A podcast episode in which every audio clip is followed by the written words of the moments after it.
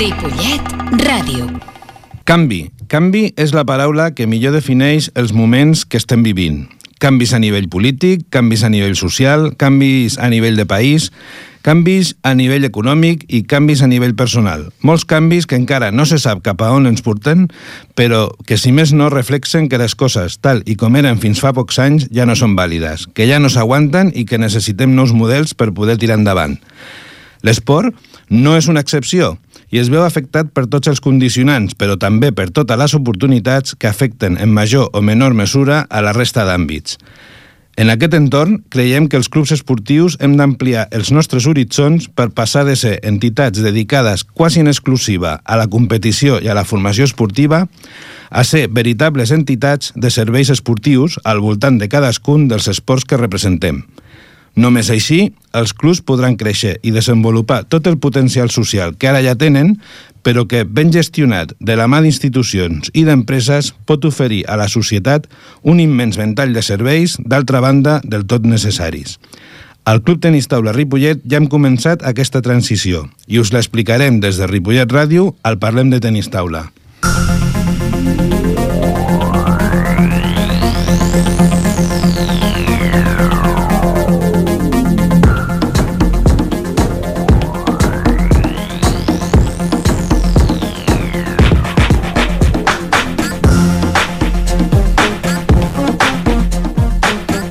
Bona tarda, amics de Ripollet Ràdio, de ripolletradio.cat i del tenis taula a la nostra vila. És dimarts 20 d'octubre de 2015, són les 7 i 7 minuts de la tarda i començom, comencem l'edició número 26 del Parlem de Tenis Taula en aquesta ja quarta temporada de Ripollet Ràdio.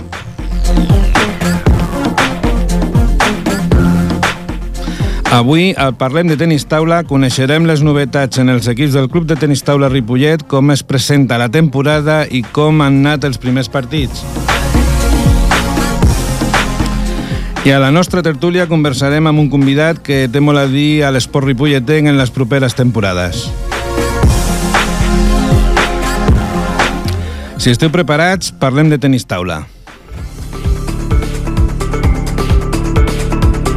L'actualitat del Club Tenis Taula Ripollet.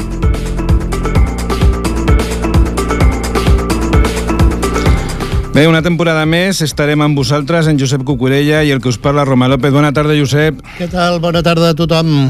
Bé, Josep, una temporada més a les zones de Ripollet Ràdio i ja és la que fa quatre. Preparat i amb forces per explicar el món del tenis taula? I tant, i tant, i tant. Hem, les vacances han anat bé, hem carregat les piles, les bateries i tornar-hi, que no ha passat res. això, això de seguida passa l'estiu Sí, i sí. comença una nova temporada. Doncs molt bé, si et sembla, doncs eh, comencem amb l'actualitat del club i comencem amb, amb l'explicació, el comentari de, de com han iniciat la lliga, les lligues, els 10 equips del Club Tenis Taula Ripollet, que aquest any en tenim un, un equip més.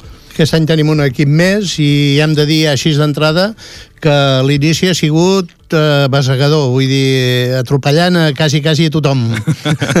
Sembla, si ens escolta algú d'un altre club, semblarà que anem una mica sobradillos, però és que és veritat que sobretot a les lligues provincials s'han donat molts resultats 6-0, que no és Sí, habitual. no és habitual. No és habitual, eh, doncs, que hi hagi, no, home, que hi hagi un de tant en tant, sí, sí.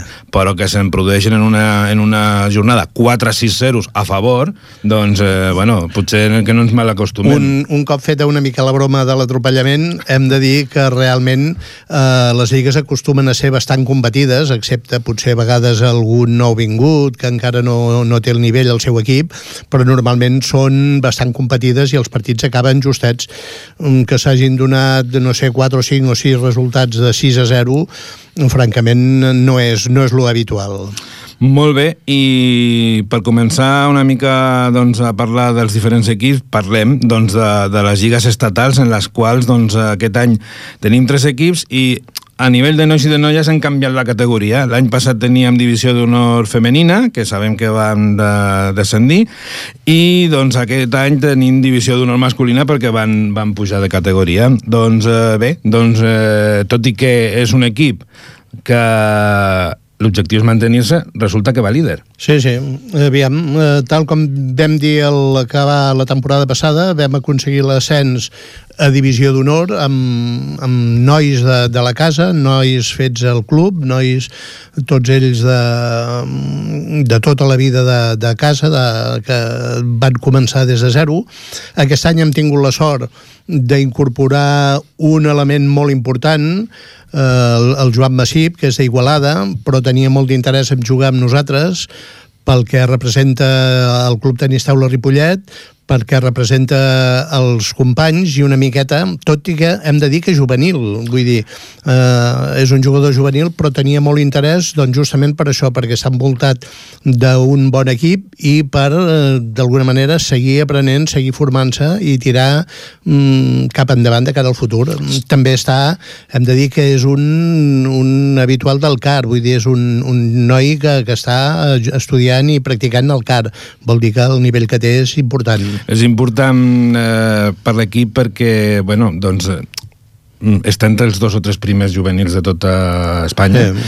de Catalunya per descomptat és el primer, i sí que és veritat que és allò d'una mica aprofitar la, doncs, les circumstàncies de que al seu club doncs, no han pogut pujar de categoria, i el que venim sempre dient, no? Que intentar tenir els equips perquè la gent de casa no hagi de marxar perquè té un nivell superior als equips que tens en el, en el club. Aquest és un cas i bé, doncs eh, serà molt bon reforç per a l'equip de divisió. Nosaltres probablement amb el mateix equip de, de l'any passat eh, potser haguéssim patit una miqueta per mantindre la categoria. En canvi, amb el reforç aquest junt amb els, amb els quatre o els tres de, de la temporada passada, doncs ens permet anar una miqueta, potser una miqueta més, més tranquils, no?, de cara a l'objectiu, que no és un altre de, que el mantit de la categoria. Ser els primers ara, després de tres jornades, és circumstancial, vull dir, lògicament, eh, la Lliga és molt llarga, són 20, 22 partits, crec, tots 20, 22 partits vol dir que segurament les coses d'alguna manera es posaran totes al seu lloc. Hem de tindre en compte que alguns equips que tenen interès en pujar súper tenen algun jugador estranger, vol dir que eh, és complicat.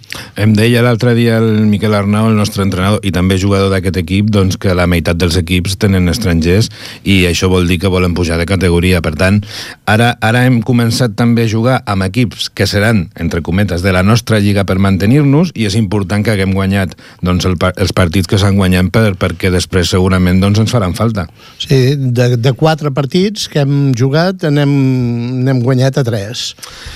Molt bé, i anem també doncs, a parlar de les noies de l'autoescola Tachepol Ripollet, que aquest any milita a la, divisió, a la primera divisió femenina i que d'alguna manera per les circumstàncies de les jugadores doncs, eh, que jugaven l'any passat, que són totes de Ripollet, doncs eh, està patint una mica una renovació, tot i que alguna jugadora de, doncs, més entre cometes, veterana de l'any passat, continua jugant.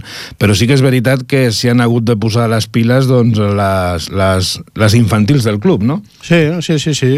També, com vam dir eh, la temporada passada, mm, malauradament l'equip de l'autoescola de Xepol Ripollet vam perdre la categoria, mm, de divisió d'honor hem passat a primera, i a més a més per circumstàncies laborals de, de les noies que jugaven, de, de dues noies de, que eren una mica la base de l'equip, circumstàncies eh, laborals, afortunadament eh, diríem amb, el, amb els temps que corren han trobat feina, eh, es veuen obligades a deixar com a mínim momentàniament fins que no... Per altra part, també hem de dir que estan estudiant, o sigui, Clar. estudien i treballen. Uh mhm. -huh. Vol dir que fins que no puguin compaginar una miqueta eh, la pràctica de l'esport, el treball i l'estudi, doncs, com deies tu, Romà, eh, hem hagut de tirar mà doncs, de, les, eh, de les nenes més petitotes, infan, juvenil, mm, infantils, infantils. Vol dir que és, és complicat. Tot i amb això, eh, a la primera jornada hem de dir que es juga per concentració, vol dir que en una jornada juguen dos o tres partits, uh mhm. -huh. en aquest cas van ser dos partits. Tres, tres. Tres partits. Sí, aquí hem, van... hem, o sigui, hi ha una, una concentració cada mes d'aquí fins al maig. Per tant, eh, d'alguna manera, d'alguna manera eh, depèn de, de, dels enfrontaments que tinguis, doncs fas eh, dos o tres partits en una mateixa jornada. I vam jugar tres, van guanyar dos i un el van perdre, potser amb l'equip que finalment guanyarà la Lliga perquè Sí. té molta diferència a nivell de, de jugadores. Tenen jugadores amb molta experiència, eh, que fa molts anys que juguen, i lògicament eh, tenen també una jugadora Russa. eh, russa estrangera, vol dir que tenen interès per altra banda en ascendir, vol dir que probablement serà una de les més fermes candidates a l'ascens. Parlant amb les noies eh, després de la- d'aquesta de primera concentració, la veritat és que, excepte aquest equip, doncs que d'alguna manera destaca per sobre de, de to- tots els altres, mm, la Lliga estarà renyida i hi haurà partit en cada encontre. No és allò de dir, ui, és que no hi ha possibilitats i, i es pot lluitar per quedar en una bona posició per intentar doncs, eh, ascendir de, de categoria i recuperar la que hem tingut tants anys. Sí, sí. Molt bé, i després ja per acabar les lligues estatals tenim a l'equip de tercera divisió masculina que mm, també té novetats perquè la incorporació del Joan Massip a la primera, al primer equip doncs ha fet que un jugador com el Martí Berenguer doncs, eh, hagi d'anar a reforçar però amb un objectiu important a l'equip de tercera nacional. Sí, eh, l'objectiu és en- ascendir de tercera divisió, eh, ascendir a segona, mm, per l'objectiu que sempre diem que volem tindre, que és intentar tindre un equip amb, amb cada una de les categories. Actualment, deixant a part, lògicament, la superdivisió, perquè sempre diem que superdivisió d'honor... Eh, I anem cap a la professionalització, anem a la no? professionalització, anem a tindre de pagar jugadors, anem a tindre d'anar a buscar jugadors normalment a l'estranger i ni tenim possibilitats ni és el nostre objectiu. El nostre objectiu, eh, sempre repetim el mateix, però s'ha de dir, és jugar amb gent, amb gent de la casa. I, I que arribin al màxim nivell que puguin. Que arriben cada un al nivell que, que pugui pel seu joc. En aquest sentit, eh, tal com deies, el Martí, que l'any passat jugava a primera divisió, eh, l'hem tirat una mica enrere no perquè per fer-li perdre categoria, sinó justament per, per intentar assolir això, reforçar una miqueta a l'equip que de tercera i aviam si podem ascendir a segona. De moment hem començat bastant bé, s'han jugat dos, mm, tres partits i se n'han guanyat dos i se n'ha perdut un. I un molt justet a casa Molt de, justet, dels sí. Falcons de Sabadell amb un partidàs, segons els que van estar, i amb un 3-4 molt ajustat. Sí, Vull sí. dir que jo crec que tenen possibilitats, l'esport ja Sí, sabem sí. com és. No, Eh, pots guanyar i pots perdre, però que hi tenen moltes possibilitats de... Ca de, de cada, una, cada un dels equips de, de categoria nacional espanyola doncs té uns objectius, no? El de divisió d'honor és mantenir-se, el, el de primera de femení és intentar ascendir, recuperar la, la categoria de la temporada passada, i el de tercera doncs també és ascendir. Veurem si al final de temporada podem, podem donar per bo totes aquestes previsions. Eh, ho anirem explicant a, Sí. aquí a, a Ripollet Ràdio. Bé, i ja comencem a repassar doncs, eh, les lligues provincials, en les quals, com dèiem abans, tenim set equips i hem ampliat un equip de, de tercera sènior perquè, bé, doncs eh, també és molt bona senyal en el sentit de que hi ha jugadors per poder fer-ho. Eh, comencem pel, pels de preferent. Els de, els de preferent, doncs, eh, ara han jugat tres partits, han guanyat dos i han perdut un, i ocupen el quart lloc. Quart lloc. Hem de dir que, que esclar, amb dos, tres partits encara la referència no està molt clara. Eh, Vull dir, de, de guanyar un partit a perdre'l, doncs vol dir de ser segon o tercer o quart a ser setè o vuitè o, o, de, o dotzè, vull dir, es podria ser l'últim amb un partit guanyat de, dels tres, no? Uh -huh. Per tant, la classificació encara és enganyosa, però les perspectives són bones. I a segona A, provincial sènior, també doncs, tenim dos equips aquest any, l'equip A i l'equip B. Eh, bé, doncs un ocupa eh, en el seu grup eh, liderat i l'altre al quart lloc. Doncs eh, aquí també van les coses bé. Sí, sí, l'equip A dels tres partits que s'han jugat no n'ha perdut cap, vol dir 3, 3 a 0, i el B, doncs, eh, 2 a 1, n'ha guanyat dos i n'ha perdut un. Per tant, si, si ens fixem, al marge de, dels resultats, sempre veiem que que sempre en guanyem més que no en perdem fins ara. És a dir, Excepte en algun cas molt algun concret. ja, però ja bueno. vindrà una mica més endavant, sí. però en general eh, el balanç diríem de guanyats perduts de moment és el, el nostre favor. I aqu aquests resultats de 6-0 que dèiem, tot i que no deixen de ser dos punts més, sí que és veritat que quan vas empatat, doncs aquesta diferència de set juga molt en el gol a veràs, que diguem, Clar. no? I per tant aquí et fa pujar a, a iguals punts doncs, doncs moltes posicions. Sí, sí, i si es dona l'acabar la temporada amb un doble empat o un triple empat, doncs eh, el 6 a 0 habilita molt, vull dir, dona una, una gran avantatge. Molt bé, i a la tercera sènior doncs també tenim dos equips, l'equip A més. i l'equip B. Com van? Bé, a l'A va bastant bé, per no dir molt bé. De tres partits els ha guanyat tots tres. I el B, doncs, és potser eh, el, el, el negatiu, no? No se n'han jugat dos i només n'ha guanyat un. Uh mhm. -huh. per, per, més ben dit, se n'ha jugat un i n'ha perdut un. És que eh, ha, ha, ting, ha tingut la desavantatge, per dir-ho d'alguna manera, que és un grup imparell i ha descansat, de tres jornades ha descansat dos.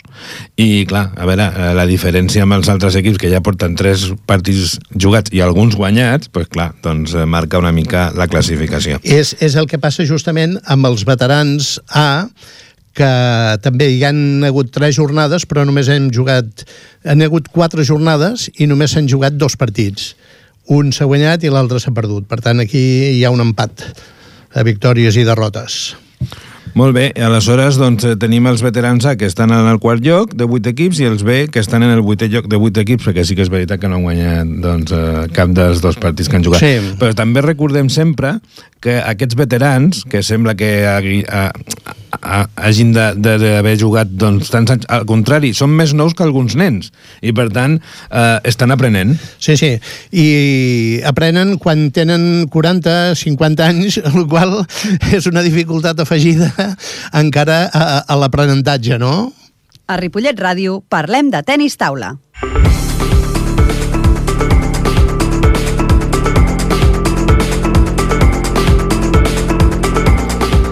Bé, i després de fer aquesta revisió ràpida doncs, de com han començat els equips de les diferents lligues, eh, anem a fer quatre pinzellades de, de, de temes que creiem que són importants en l'actualitat del club, perquè una mica també reflexen doncs, eh, doncs, eh, el nivell i, i, i la capacitat doncs, i el potencial de, de, dels nostres jugadors.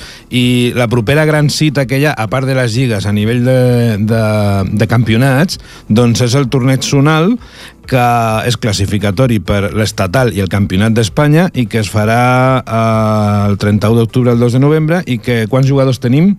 Tenim 20 jugadors, 20 jugadors eh, al torneig zonal que com bé dius és classificatori pel torneig estatal i no tenim ara, com a mínim jo no el conec eh, la quantitat de jugadors, però probablement som a l'equip que més jugadors inscrits té els, o com a mínim un dels, dels primers. De la nostra zona, compteu que agafa Catalunya, Aragó, Balears i crec que València. Uh, jo crec que si no som el primer, entre els quatre primers amb més inscrits. I també us hem de dir que uh, quasi la meitat a, a, a priori pel rànquing que tenen amb bastants possibilitats de classificar-se per l'estatal tota manera, hem de dir que, és clar, la zona nostra, la zona, diríem, catalano-balear, amb, junt amb València i, i Aragó, eh, lamentablement cauen molts jugadors per la pròpia competència entre els propis jugadors. Potser... És molt més fàcil classificar-se jugant a Astúries, per dir alguna cosa, o, o Castella-Lleó, o Extremadura, potser, que no pas a nosaltres. Nosaltres potser jugadors que tenen un rànquing important, potser inclús els 10 primers, és possible que no puguin anar a l'estatal. Home, compte que es classifiquen només 8 de cada categoria. Per tant, clar, eh, un que és el 10, que segurament en les altres zones Mm, sense desmereixer ningú, evidentment. No, no, no, doncs, sempre amb el respecte. al final eh, es classificaria, entre cometes, mm, tranquil·lament, doncs aquí no entra. No entra perquè hi ha molta competència en quant a volum de jugadors a Catalunya, per exemple, compta que no sé quants inscrits deu haver, però 200 o 300 segur. Segur. I, i clar, mm, de, de l'Aragó, de Balears, de Navarra, que ens hem oblidat, i de València, en venen una mica menys però clar, hi ha una forta competència per, per arribar al torneig estatal i per classificar-se també, conteu que, que, que aquest torneig dona molts punts eh, a nivell de rànquing per després del Campionat d'Espanya, i clar, eh, un mal resultat en aquest eh, torneig et condiciona una miqueta condiciona. la temporada. Però bé, doncs, eh, sortosament, eh, any rere any eh, classifiquem eh, 8, 9, 10, 11 jugadors cap a Valladolid, que és on es fa el torneig estatal, i bé, esperem que aquest any doncs, no sigui, no sigui l'excepció. Segur, segur que serà així. La feina, la feina ben feta sempre dona bon resultat. I bé, eh, després també tenim mm, l'orgull o, o, o l'alegria de, de, de tenir doncs, eh, un, un parell o tres de, de, de jugadors convocats amb les diferents convocatòries. S'han ajuntat moltes convocatòries ara a principi de temporada, però bueno, el fet de que tinguem jugadors de Ripollet i també el Joan Massip, que és d'Igualada, però que ara pertany al, al club, doncs eh, convocats per aquests, eh, eh, aquestes eh, competicions, amb la, tant amb la selecció espanyola com amb la selecció catalana, doncs eh, bueno, també és un bon símptoma. I tant. Eh, com tenim els nostres jugadors? A on, a on han d'anar? On han d'anar? Doncs mira, eh, han d'anar Eslovàquia, per començar, aquí la cantonada. I a Hongria, a Portugal, a Finlàndia i a França. O sigui que, que patejaran, com es diu vulgarment, l'Europa de, quasi de, de llevant a ponent, de, no, de, de sud a nord uh -huh. i de oest a est. La Lídia Rico mm, anirà ara el dia 30 d'octubre eh, amb la selecció espanyola a l'Open d'Eslovàquia. Uh -huh que, que del 30 al 10 a l'1 de l'11, o sigui, 3 dies. De fet, ja està classificada per l'estatal perquè com coincideix amb el torneig zonal que acabem de dir, doncs, eh, clar, els que tenen competició internacional se suposa que passarien. Per tant, per tant ja està classificada. És la primera classificada del club per torneig estatal. Clar. També eh, la Lídia Rico repeteix aquesta vegada a Hongria, com el dia 4, 4 de novembre, del, del 4 al 8 de novembre, a, a Hongria. Uh -huh que li farà companyia el Joan Massip, que també va a l'Open d'Hongria com a júnior. Uh -huh. Aquestes, eh, aquest Open hi tindrem, diríem, dos representants. Torna a repetir la Lídia Rico, aquesta vegada com a representant de Catalunya, a l'Open de Portugal, el dia 18 de novembre, del 18 al 22 de novembre. Aquí s'ha de dir que com a entrenador també va el nostre entrenador, Miquel Arnau, doncs, eh, com a entrenador de la selecció catalana. I el Joan Massip, també representant a Catalunya, anirà a l'Open de Finlàndia júnior el dia 3 de, de desembre, del 3 al 6 de desembre. I altre cop, repeteix la, la Lídia Rico eh, com a representant de Catalunya al nostre club a una concentració, això pròpiament no és una, no és una competició sinó és una concentració, de tant en tant la Federació Catalana, Catalana eh, fa una mena d'intercanvi amb amb, amb, amb altres països, amb altres per, federacions. Sí, amb altres federacions per, per ampliar, diríem, eh, els coneixements. Aleshores, eh, amb, amb la Lídia Rico en aquesta concentració a França, doncs l'acompanyarà la Mireia Peretó, que també és jugadora del, del nostre club, i una de les primeres classificades al rànquing eh, tant català com estatal a nivell infantil, i bé, doncs estaran eh, tres o quatre dies doncs, amb, amb, amb, amb jugadors i amb entrenadors de França, que ja sabeu que hi ha un nivell molt elevat a nivell de tenis taula, doncs per, eh, per això, doncs eh, per intentar incrementar el nivell. Hem de dir que tradicionalment el nostre club aporta bastants jugadors mm, temporades rere temporada. Vull dir, es van a vegades repetint, a vegades no, però és veritat que sempre o quasi sempre tenim alguna temporada algun jugador a, a les seleccions o bé espanyoles o a la catalana.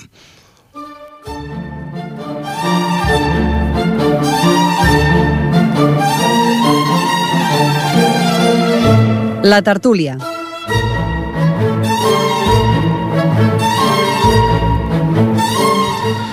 Bé, Josep, avui, com dèiem a la introducció al nostre programa, doncs a la tertúlia tenim a un convidat que té molt a dir en l'esport ripolletenc eh, durant les, les properes temporades, si més no, no? Sí, per sí. tant, doncs, eh, ens els presentes. Sí, realment, eh, des, de, des del principi del programa, mm, fa ja quatre temporades, eh, pel nostre espai han passat eh, en fi, jugadors, metges, eh, pares, eh, entrenadors, Patrocinadors. patrocinadors, exacte. Però, però mm, encara no ens havia passat cap polític. No ens havia passat cap polític. I justament avui eh, potser d'una manera eh, que ens ha tingut molta atenció, tindrem, eh, tindrem una, una mica de conversa amb el regidor d'Esports de, de Ripollet. Mm, I no voldríem centrar només eh, amb el món del tenis taula. Ja, a través de, de la conversa voldríem saber doncs, una miqueta mm, com, com es veu l'esport en general al poble, eh, quina és la salut dels diferents, sense, sense concretar ni molt menys en cap club, però sí una miqueta com respirem eh, a l'esport dins del poble. Eh, Ripollet és un poble doncs, que té molta activitat social, molta activitat cultural i molta activitat esportiva. Uh, I una miqueta, més que, més que parlar de tenis taula, perquè seria una miqueta partidista, diríem, fer vindre un regidor de l'Ajuntament que, que només vingués a parlar de, del nostre esport, d'alguna alguna cosa col·lateral sortirà, no?, com és lògic, però, però ens agradaria que, d'alguna manera, eh, parléssim una mica de, de tot. Per tant, donem la benvinguda al Hola. Ramiro, Ramiro Moldes, regidor d'Esports de la- de l'Ajuntament de Ripollet. Bona tarda, bona nit. Bona tarda, Josep, bona tarda. Romà, bé, és un plaer primer felicitar-vos i felicitar-nos als ripolletens i ripolletenques de, dels èxits dels esportistes de, de Ripollet i veure quin, que sa que està el tenis taula, de veritat és, és un orgull per tots i, per- i totes, de veritat. Bé, dintre de, de, de l'esport que, es que es practica al poble, doncs és un dels clubs mm, més antics, el tercer o el quart, Quart, quart. el quart més antic, no és per dir-ho, però amb alguna, sense voler ser molt pretensiós, però amb bastants èxits, i bueno, del qual també estem orgullosos com a club i de, de la pertinença al poble. Bé, després d'aquests sis mesos que ja fa que, que esteu al capdavant de l'Ajuntament, Ja fa sis mesos. sí, sí, el, eh? el temps passa, donen 100 dies de, de coll, oi? Però ja han passat sis mesos, quasi el doble. Uh, com, com podem valorar l'esport a dintre del poble? Bueno, doncs, a- abans d'entrar a l'Ajuntament i que, bueno, assolís aquest càrrec, doncs, igualment ja, ja tenen coneixença de l'esport i de tota, tota la gent que havia fet esport, que ha fet esport, que com jo havíem fet esport del poble i sí que ens donem compte de que a la població de Ripollet li encanta l'esport i, i molts nanos, doncs, el practiquen i creiem que són uns valors que, que hem de defensar, hem de potenciar i, i bé, i hem de donar la mà estesa per, per les entitats que són, sense, que moltes, la majoria sense ànim de lucre, intenten fer que, que els nostres nens joves i veient sigui, i també valorant que clubs com vosaltres, que hi ha veterans que comencen a una certa edat, doncs que no és només que, que tinguin una trajectòria, sinó que, que a part d'això que puguin començar i puguin valorar l'esport de, dintre del poble i bueno, és, és tot, tot una feina que, Un dels criteris que tenim dintre de, del club justament és aquest que que, que tot tipus de gent pugui practicar, en aquest cas, el nostre esport, que és el tenis taula, però creiem en el valor de l'esport en si, no tant el valor de la competició, sinó pròpiament el valor de, de l'esport. I per això, vull dir, un dels objectius és eh, poder oferir doncs, tots aquests serveis a, a, a col·lectius, això, de, de gent gran, no tan gran com la tercera edat, sinó gent gran que comenci a, a- jugar i a passar una estona eh, amb un club. sí, Mm, els equipaments com els tenim? Tenim suficients, són insuficients, Bueno, estan està- saturats... Està demostrat que és una reivindicació històrica de, de les entitats del poble que falten espais. Som una, som una, amb una població, a mi m'agrada anomenar Ripollet poble, encara sigui ciutat, perquè sempre l'he entès així, uh -huh. anomenar doncs, el poble de Ripollet sempre la, amb una amb 37.000 habitants em, tenim molt poc espai per, per fer les nostres activitats esportives. Sí que, bé, em, les coses estan com estan i estem valorant moltes alternatives perquè, bé, amb imaginació i amb il·lusió també es poden fer coses, no només amb diners. Llavors intentarem, dintre d'això, a veure com, com assolir en aquest, en aquest mandat poder poder preparar espais per, per diferents entitats i, i com, com redistribuir-ho, podríem dir, no? Clar, mm, els equips, els clubs i els esports minoritaris, en aquest sentit, són els que més dificultats tenen, perquè eh, és el gos que es mossega la cua, no? Com que és minoritari, pot generar menys recursos i, per tant, d'alguna manera, és quan necessita més ajuda, que, com dius tu, no necessàriament econòmica, vull dir, imaginació, aportant cada un de la seva part, um, però això, um, diríem, uh, forma part um, de, de la pròpia idiosincràsia de- d'aquests esports minoritaris, no? Podria parlar d'escacs, no sé... Del patinatge. De patinatge, de boxa, de... Mm. Eh, De la esports i, i que per altra banda necessiten una infraestructura, necessiten un espai per poder, per poder practicar-ho, no? Sí, i tant. I, bueno, ja com, com sabeu, ja hem parlat, estem intentant, doncs, donar alternatives a, a aquest esport minoritari. Sí que tenim, tenim un, un gran repte, podríem dir-li repte o, o, o problema, que, que són el, els esports que es practiquen dintre d'un espai tancat com són els pavelló esportiu. No? Dintre del pavelló esportiu, que es practiquen molts esports, aquí tenim la major dificultat, perquè sí que es necessita un espai molt ampli que, que abarqui tota, tota, aquesta, tota aquesta competició.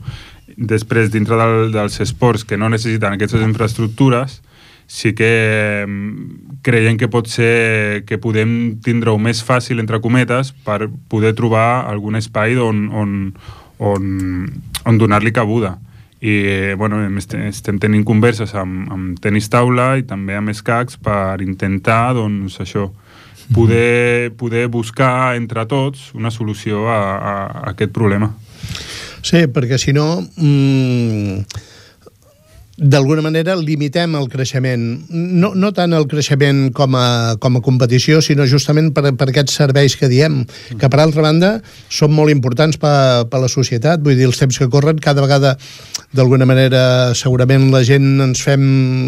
arribem a grans amb més bones condicions físiques, per tant tenim més necessitats de, de fer aquest esport, i és clar, si no tenim aquests espais, i repeteixo, no parlo només de tenis taula, ni molt menys, eh? vull dir, no voldria centrar pas aquí, sinó en general, no? Sí. Eh, I d'alguna manera, eh, els clubs, les entitats ens quedem molt limitades. Eh, nosaltres, per exemple, i ara sí que parlem, eh, estem en una situació que hem de dir que no, que no podem admetre eh, més gent perquè estem al borde, bueno, no al borde... En el col·lapse. eh, De, sí, hem superat la capacitat de- d'acollir jugadors de qualsevol edat, que, que és molt fumut, no? Sí, sí. Per un cantó els nens, i per tant eh, és bo que això que, que ens estàs dient que com a mínim l'Ajuntament, diríem, amb la mesura de les possibilitats, doncs que, que busqui, busqui solucions eh, allà on, puguem, no? espais per poder, per poder practicar i tot això. Esperem que, que anar tirant endavant eh, i que, que ens, puguin, ens puguem ajudar mútuament, perquè eh, sempre l'oferta, diríem, és d'anada i tornada, no? A I canvi de d'un espai, doncs, el, les entitats oferir també una, uns serveis que, que la comunitat necessita.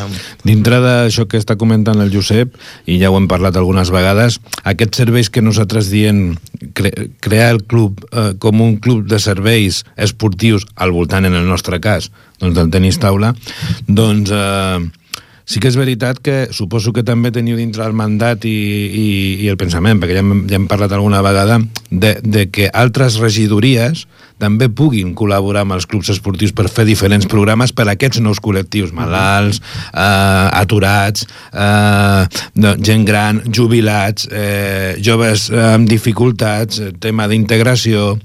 Eh, jo crec que seria també un pas important, no? Sí, eh, la nostra idea és treballar transversalment i no només des de les regidories en aquest treball, sinó igualment des de les entitats, perquè també es poden aprofitar moltes experiències i, i es poden aprofitar eh, quan, quan hi ha quan es poden juntar els, les entitats del poble per treballar en comú en, en, diverses, en diversos objectius. I crec que això és de valorar, perquè tots som Ripollet, tots i totes fem Ripollet. Llavors, dintre d'això, doncs, mm, hem, de trobar, hem de trobar els espais per poder per poder vessar tota aquesta informació i ajudar-nos entre tots i totes, perquè, mm, perquè ho fem pel poble i perquè tenim aquesta consciència social dintre de, dintre de les entitats esportives i també per, per, per aquesta qüestió, no? dintre de l'Ajuntament també treballar transversalment, perquè sí que és veritat que eh, qualsevol, qualsevol entitat cultural o dintre de serveis socials o es poden donar uns serveis extras uh -huh. o mhm. treballar en comú per, per fer això, per fer poble.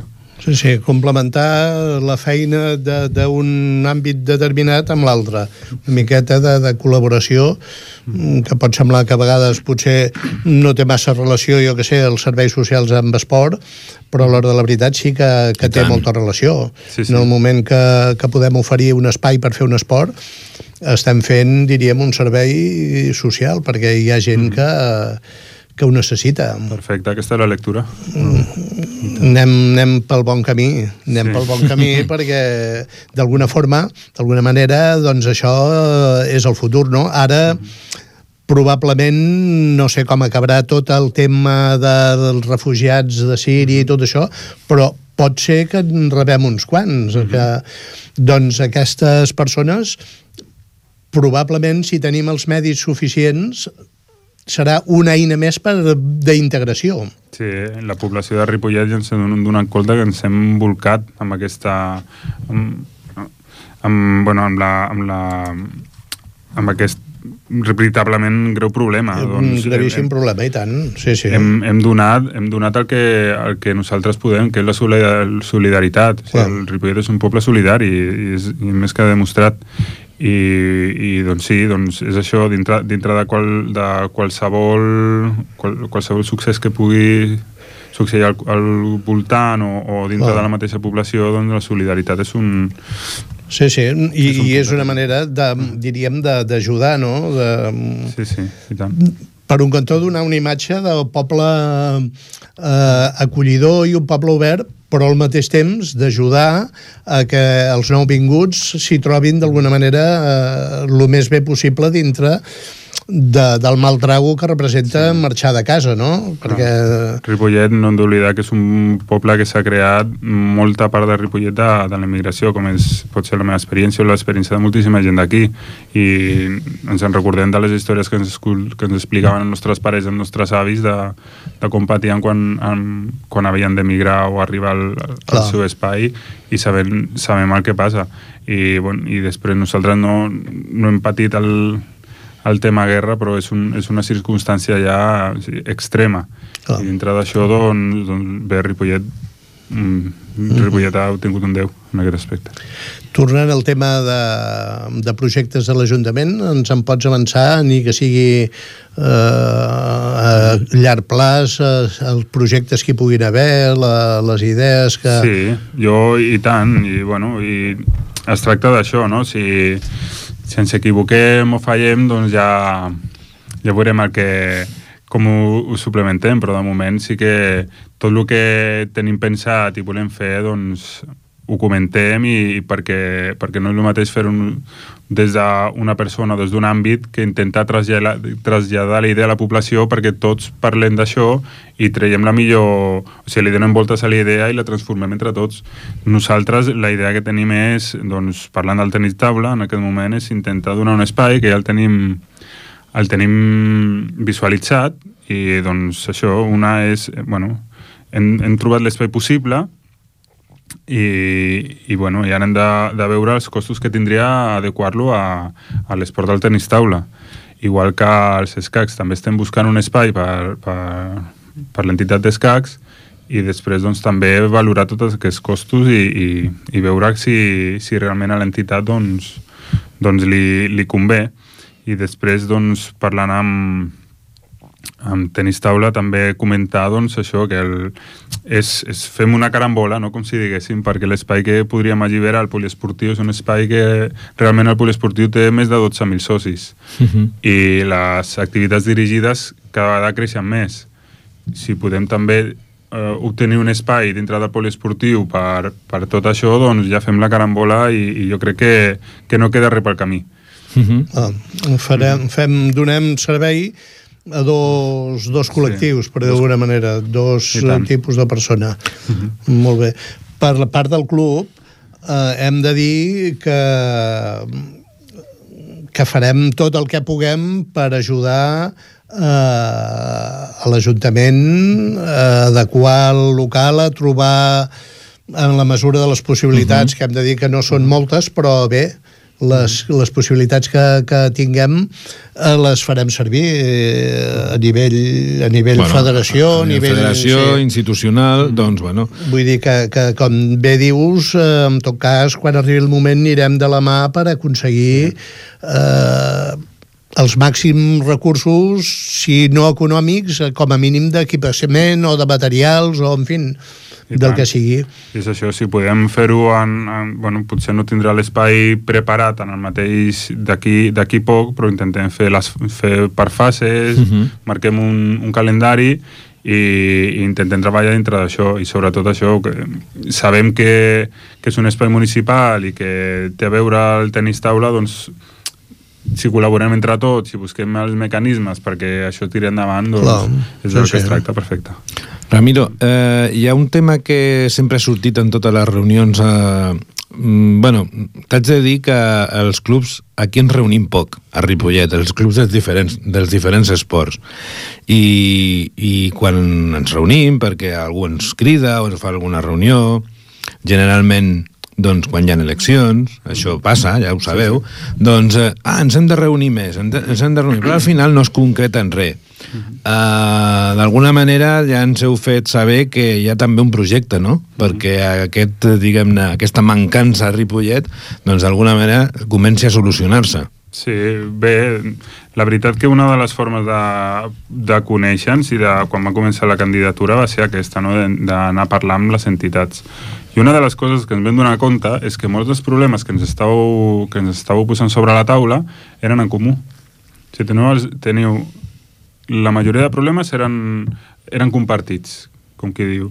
Doncs clar, per què no juntar, que, juntar, juntar les entitats, buscar un espai i, i debatre sobre aquest tema per buscar els, els problemes individuals, solucions en comú. Llavors, nosaltres ho estem preparant ja, esperem que a principis de novembre podem tindre-ho i intentar crear una coordinadora permanent dintre del patronat d'esports. Una coordinadora permanent on els clubs tinguin, tinguin a de la seva i on intentem assolir objectius en comú i, i, i bé, sou vosaltres els, els que heu de, heu de posar sobre la taula tot el, totes les vostres reivindicacions i fer-nos-les passar al, a l'Ajuntament. I nosaltres creiem que és això, que hi ha d'haver un, un espai on, on poder articular tot això i on les entitats parlin, es coneixin, eh, vessin la seva experiència i dintre d'això, doncs, si podem anar més enllà, doncs anem més enllà i, i jo crec que és la forma de caminar, de, de tractar de tractar-nos entre tots i, i, i treballar per un mateix objectiu.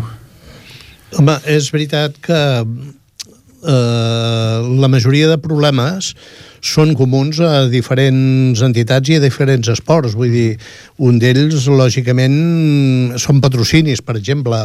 Avui en dia és molt, molt, molt difícil, per no dir pràcticament impossible, entitats eh, petites trobar eh, una petita ajuda. En canvi, probablement o possiblement o potser si en comptes de ser una entitat de, de tenis taula o una entitat d'escacs o una entitat de patinatge eh, són les 3 o les 4 o les 10 aquestes mm, ben coordinades i de la mà sempre de l'Ajuntament mm, és possible que, que el, aconseguir aquests recursos sigui, no diré que més fàcil, però més possible com a mínim. Sí, i tant. Nosaltres, bé, ja ens veu fer arribar des de les entitats, perquè tot això, veritablement, no ens ho inventem. Això són tot necessitats i, i entrevistes que, que vam tenir amb vosaltres i són coses que vau posar sobre la taula.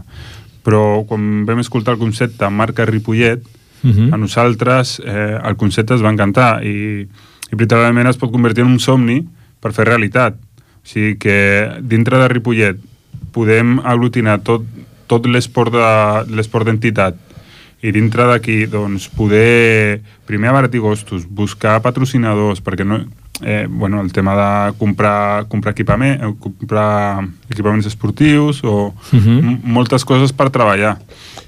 Dintre d'això, doncs, ostres, seria, seria molt interessant treballar en aquest objectiu, però això, el que diem sempre, això ho, ho, heu, de, uh, ho heu de marcar vosaltres. I ens hem d'ajuntar i ens heu de dir com, com, com fer-ho. I hi ha una cosa que l'altre dia li vaig comentar, vaig anar a jugar un, un, un partit amb un equip de no gaire lluny d'aquí, no diré el nom, és igual, i em va cridar molt l'atenció i això és una cosa que, que seria relativament fàcil i només és qüestió d'imatge, eh? no és qüestió ni de costos ni tot això. Però aquest, aquest equip, a darrere la samarreta, portava l'escut del poble. Mm -hmm. Portava l'escut del poble i jo crec que és una cosa que des de l'Ajuntament uh -huh. es podria, i això és cos cost pràcticament zero, vull dir, no, no és reivindicar un equipament, reivindicar una subvenció, una ajuda, sí, però és això, és fer marca, marca Ripollet. Hi ha, hi ha, hi ha un, només hi ha un club a Ripollet que porta la bandera de Ripollet a la setmaneta, que és el handball. Uh -huh. Precisament, sí, sí. està molt bé que l'hagis tret perquè ahir parlàvem amb l'Albert Jordana, que és el president, uh -huh. i, bueno, surten aquests temes entre les entitats, i a més a més les que tenim molta relació i ens coneixem de molt temps, doncs, eh, doncs eh, ho comentem. I ho deia ell, és que eh, el Humble Ripollet és l'únic que porta a darrere aquí a l'esquena la, la bandera de la bandera de Ripollet. Sí, jo li deia, és que a veure, si al final aconseguim fer un espai d'entesa de, de, i de fer coses junts, doncs segurament això serà una de les coses que s'haurà de fer. Sí. Quasi de les primeres, perquè sí, jo crec que és molt fàcil. Sí, sí. I, i bueno, o també hi ha exemples, per exemple, eh, hem anat a jugar moltes vegades a Sant Joan d'Espí, que hi ha l'Ateneu 1880, 1889, sí. doncs allà, allà tenen la marca d'Espí Esport. Mm -hmm i tots els clubs de tots els esports doncs porten el anagrama, el logo, digue-li com vulguis, doncs, eh, bueno, són coses que segurament poden començar a fer-nos fer pinya, entre cometes, i, i bueno, després ja entraríem en coses doncs més més de, de, de, de gestió, no? I, i t'obre portes a eh, empreses, entitats, a eh, sí. comerços... I tampoc no oblidem del que hem parlat abans, de la transversalitat. O sigui, perquè que l'esport s'uneixi no vol dir que acabi allà, perquè també doncs, ten, tenim més, en, més, més entitats i més poble per, per anar, per anar doncs, clar, clar. enrotllant sí, dintre sí. d'això, com pot ser l'Unió de Botiguers, com pot ser el Mercat, com pot ser molta, molta gent o entitats culturals que també es poden sentir identificades i, mm -hmm. i mhm. podem treballar treballant plegat amb, nosaltres, amb aquest sentit de transversalitat i col·laboració eh, amb l'organització del Campionat de Catalunya, que fa cinc anys ja que l'hem fet, quatre? A, aquest any serà el cinquè. El cinquè. Doncs cada any, a la, a la mitja part, diríem, l'espai que hi ha de, de descans, fem vindre alguna entitat Mm -hmm. Hem fet vindre els geganters, hem, els el balls de gitanes, el, el patinatge... patinatge uh, qui més ha vingut? Uh, la, la, la, la, la batucada? La, sí, la batucada, el ritme sí. mollo. Sí. és bueno, a dir, és, és una manera, d'alguna manera, a la mesura de, de les sí, possibilitats sí. que tenim cadascú i del poc espai lliure que hi ha amb un torneig molt intens, vull dir, de donar a conèixer entitats del poble. O hem col·laborat amb uh, l'Associació del Càncer per la marató, posant una taula, hem anat a la Unió de Botiguers en el Ripostock i hem posat dos taules amb el robot doncs Sí, sí. perquè juguin els nens que van a, amb els pares allà a comprar. Jo crec que hi ha molts espais de col·laboració i que entre tots es poden fer coses molt, molt, molt maques. Sí, I, sí. bueno, de fet, nosaltres, en la mesura que se'ns ha plantejat i que hem pogut fer-ho, doncs, eh, bueno, les experiències que tenim són positives, sempre Molt. que hem col·laborat en, una, Molt. en un tema d'aquests. Vull dir que, bueno, en principi hauria d'anar per aquí. Igualment, el que rebem comentant aquesta idea és, som, és molt bona predisposició, però anem a pams. Anem a intentar, com a mínim aquest dia, parlant amb totes les entitats i anem a veure com ens movem tots i anem a poc a poc, però la veritat, o sigui, la il·lusió dintre d'això eh, és, molt, és molt gran. No, és clar, aviam, les coses s'han de començar, diríem, del començament, no? I Sí. l'important és tindre una bona predisposició per, per totes les parts. Uh Mhm. -huh. Per part dels clubs, eh, com a mínim del tenis taula, és total. -huh. Per part de l'Ajuntament, doncs, eh, també. Sí, sí. Doncs a partir d'aquí és quan hem d'anar treballant. Segur que sí que ens sí. posem d'acord. Doncs molt bé, Ramiro, ha sigut un plaer compartir Igualment, aquesta gràcies, eh, estoneta. Eh, no hem parlat massa de tenis taula, tampoc era l'objectiu. Mm, l'objectiu era una miqueta parlar de, de la filosofia de la regidoria d'esports, de la- de l'Ajuntament, i jo crec que, que ha estat eh, molt profitós. Molt bé. Molt bé, doncs moltes gràcies, Ramiro. A vosaltres. Gràcies eh? a vosaltres i endavant. Bona tarda.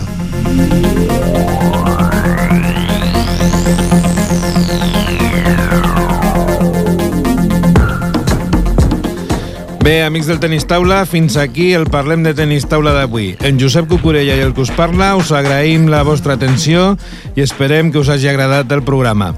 Una edició que ha estat possible amb, eh, una vegada més gràcies al comandament tècnic del Jordi Puy i us recordem que podeu tornar a escoltar el programa el proper diumenge i descarregar-lo sempre que vulgueu a ripolletradio.cat. Així mateix, podeu seguir les activitats del Club Tenis Taula Ripollet, donar-vos la, donar-nos la vostra opinió i demanar-nos informació als Facebook i Twitter CTT Ripollet, al correu cttripollet arroba gmail.com trucant-nos directament al telèfon 676 362 885 o també eh, venim personalment a la nostra seu a la sala de tenis taula del Poliesportiu Municipal de Ripollet tots els dies des de les 6 a les 8 de la tarda. Des de les zones de Ripollet Ràdio al 91.3 de la FM i en nom del Club Tenis Taula Ripollet us desitgem que ho passeu molt bé fins al següent programa que serà el proper 17 de novembre. Us hi esperem. Bona tarda, bona nit a tothom.